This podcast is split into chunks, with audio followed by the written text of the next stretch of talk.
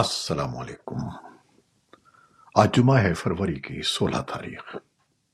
پاکستان میں اس وقت شام کے سات، بھارت میں ساڑھے سات، اور یہاں ہمارے اسٹوڈیوز کی گھڑیوں میں صبح کے نو بج رہے ہیں۔ وائس آف امریکہ واشنگٹن کی اردو سروس سے میں ہوں خالد حمید، خبروں کے بلٹن کے ساتھ۔ روس میں حزب اختلاف کے لیڈر کی موت اور اس پر عالمی رد عمل۔ اسرائیل حماس جنگ کی تازہ ترین صورتحال اور میونخ سیکیورٹی کانفرنس۔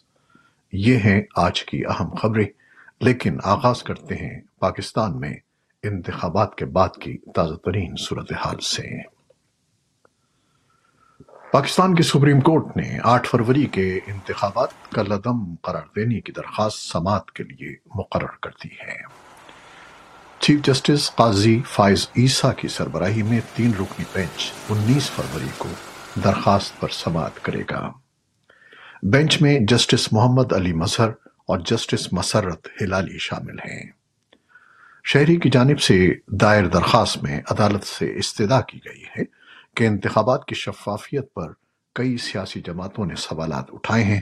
اس لیے آٹھ فروری کو ہونے والے انتخابات کل عدم قرار دیے جائیں۔ پاکستان میں آٹھ فروری کے عام انتخابات کے نتائج پر Pakistan Tehreek Insaf P T I کا احتجاج جاری ہے۔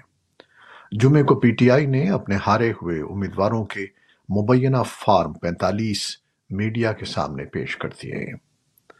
عام انتخابات کے نتائج آنے کے بعد سے ملک کی مختلف سیاسی و مذہبی جماعتوں کی جانب سے سوالات اٹھائے جا رہے ہیں۔ کئی سیاسی جماعتوں کا الزام ہے کہ انتخابات میں دھاندلی اور بے ضابطیاں ہوئی ہیں۔ تاہم، الیکشن کمیشن اور پاکستان حکام کے مطابق الیکشن صاف اور شفاف انداز میں منعقد ہوئے ہیں۔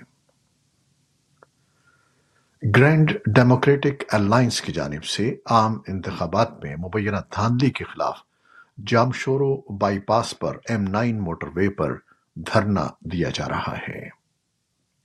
الائنس میں شامل جماعتوں کا موقف ہے کہ سندھ میں حالیہ انتخابات کے موقع پر بڑے پیمانے پر دھاندلی کر کے پاکستان پیپلز پارٹی کو فائدہ پہنچایا گیا۔ تاہم، پیپلز پارٹی کا کہنا ہے کہ جی ڈی اے کی جانب سے جیتی گئی دو نشستیں بھی جعلی مینڈیٹ ہیں۔ ایم نائن موٹر وے پر دھرنے کے سبب کراچی سے اندرون ملک جانے والی ٹریفک معطل ہے۔ جبکہ دھرنے کے سبب جامشوروں کے تمام تدریسی اداروں میں تعلیمی سرگرمیاں بھی معطل ہیں۔ پاکستان میں حکومت نے چار ماہ سے بھی کم عرصے میں گیس کی قیمتوں میں مسلسل دوسری بار اضافہ کر دیا ہے۔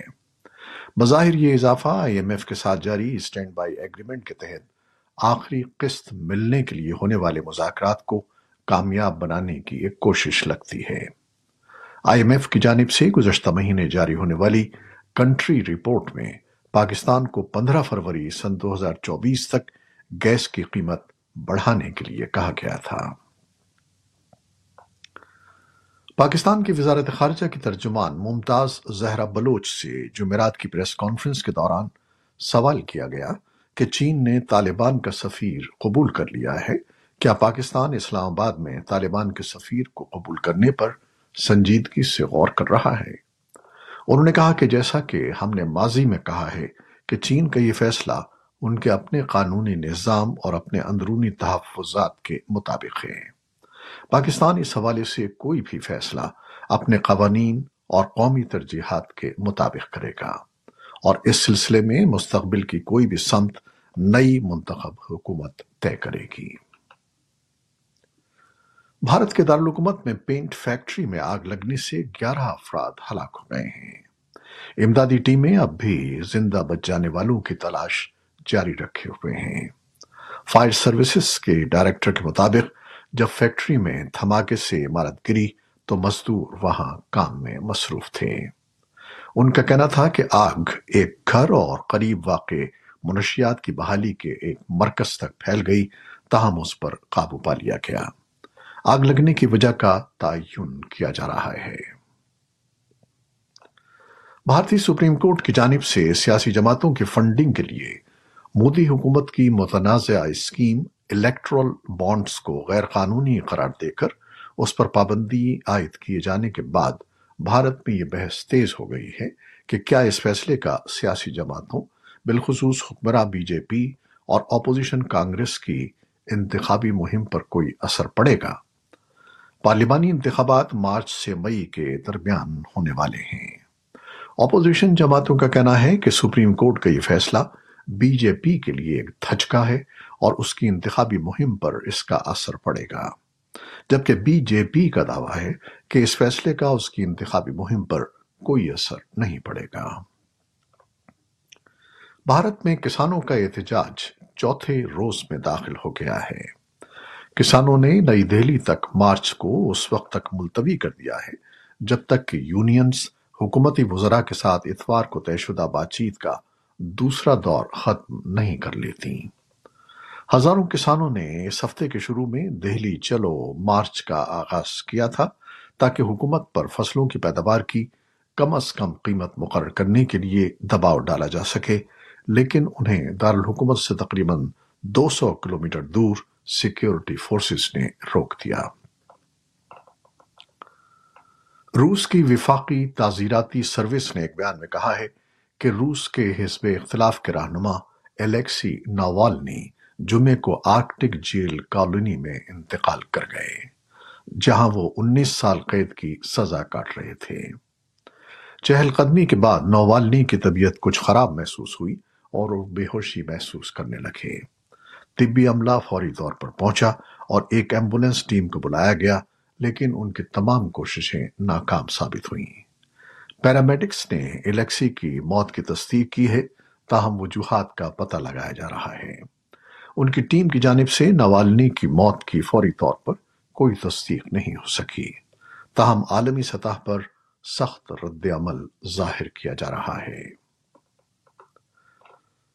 اسرائیلی فوج نے کہا ہے کہ اس کے فوجیوں نے غزہ کے ایک ہسپتال پر چھاپے کے دوران ان بیس سے زیادہ دہشت گردوں کو حراست میں لے لیا ہے، جنہوں نے سات اکتوبر کو اسرائیل پر حماس کے حملے میں حصہ لیا تھا۔ فوج نے ایک بیان میں کہا ہے کہ فوجیوں نے ہسپتال کے اندر ہتھیار تلاش کیے ہیں اور درجنوں دہشت گرد مشتبہ افراد کو گرفتار کیا ہے، جن میں بیس سے زیادہ لوگ بھی شامل ہیں، جنہوں نے سات اکتوبر کے حملے میں حصہ لیا تھا۔ دوسری جانب غزہ میں حماس کے زیر انتظام وزارت صحت نے کہا کہ جنگ سے متاثرہ فلسطینی علاقے کے جس ہسپتال پر اسرائیل نے چھاپا مارا تھا، وہاں آکسیجن کی کمی کی وجہ سے چار مریض جمعے کو جاں بحق ہو گئے۔ وزارت نے بیان میں کہا کہ ہم مریضوں اور عملے کی زندگیوں کو لاحق خطرے کے لیے اسرائیلی فوج کو ذمہ دار سمجھتے ہیں، کیونکہ یہ کمپلیکس اب مکمل طور پر انہی کی کنٹرول میں ہے۔ دنیا بھر سے فوجی افسران اور سفارتکار جمعے کو میونخ میں سیکیورٹی کانفرنس کے لیے جمع ہیں۔ اس کانفرنس میں اسرائیل اور یوکرین کی جنگوں کے ساتھ ساتھ اس خوف کا بھی غلبہ ہے کہ کیا امریکہ اپنے اتحادیوں کے دفاع کے لیے امریکی عزم پر قائم رہ سکے گا۔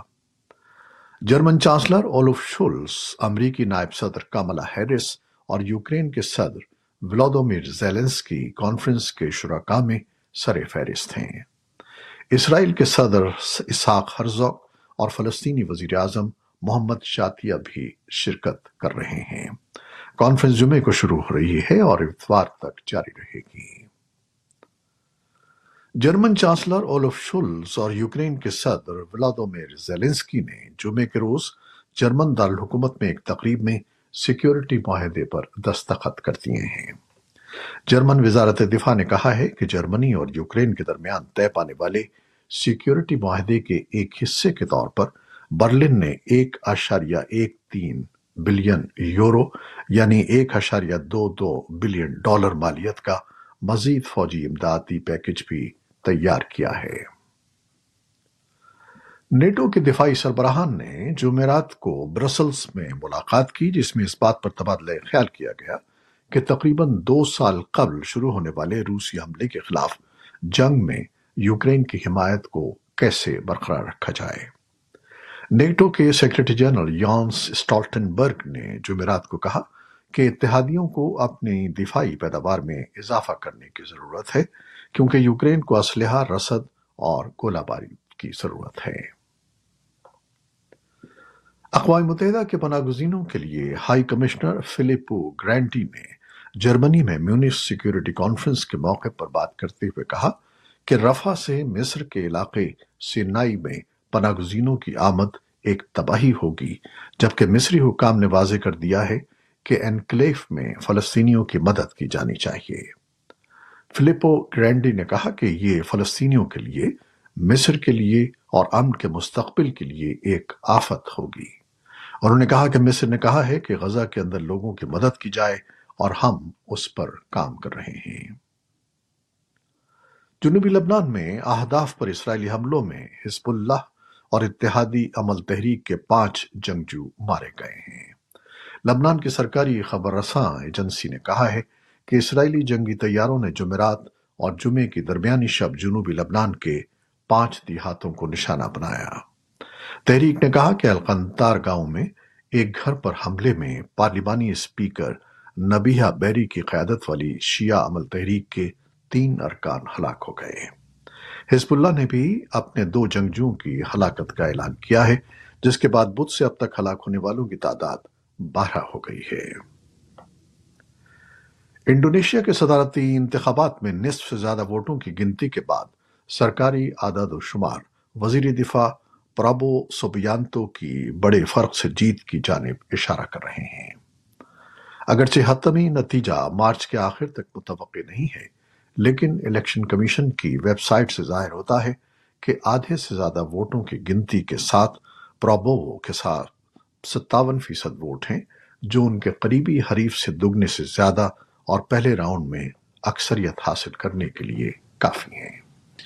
یہ تھی وہ خبریں جو فیس بک لائف پر ہم نے آپ کے لیے پیش کی۔ ہماری ویب سائٹ، یوٹیوب اور پوڈ کاسٹ پر یہ بلیٹن آپ کے لیے پوسٹ کر دیا جاتا ہے۔ آپ ہمارے بلیٹن کو شیئر کرتے ہیں اور اپنے کمنٹس میں اپنی محبتوں کا اظہار کرتے ہیں، جس کے لیے ہم آپ کے بے حد ممنون ہیں۔ اپنی ان محبتوں، ان دعاؤں کو جاری رکھیے گا۔ نیوز پروڈیوسر آئزہ عرفان اور نیوز ایڈیٹر بہجت جلانی کے ساتھ خالد حمید کو اب اجازت دیجیے گا۔ اللہ حافظ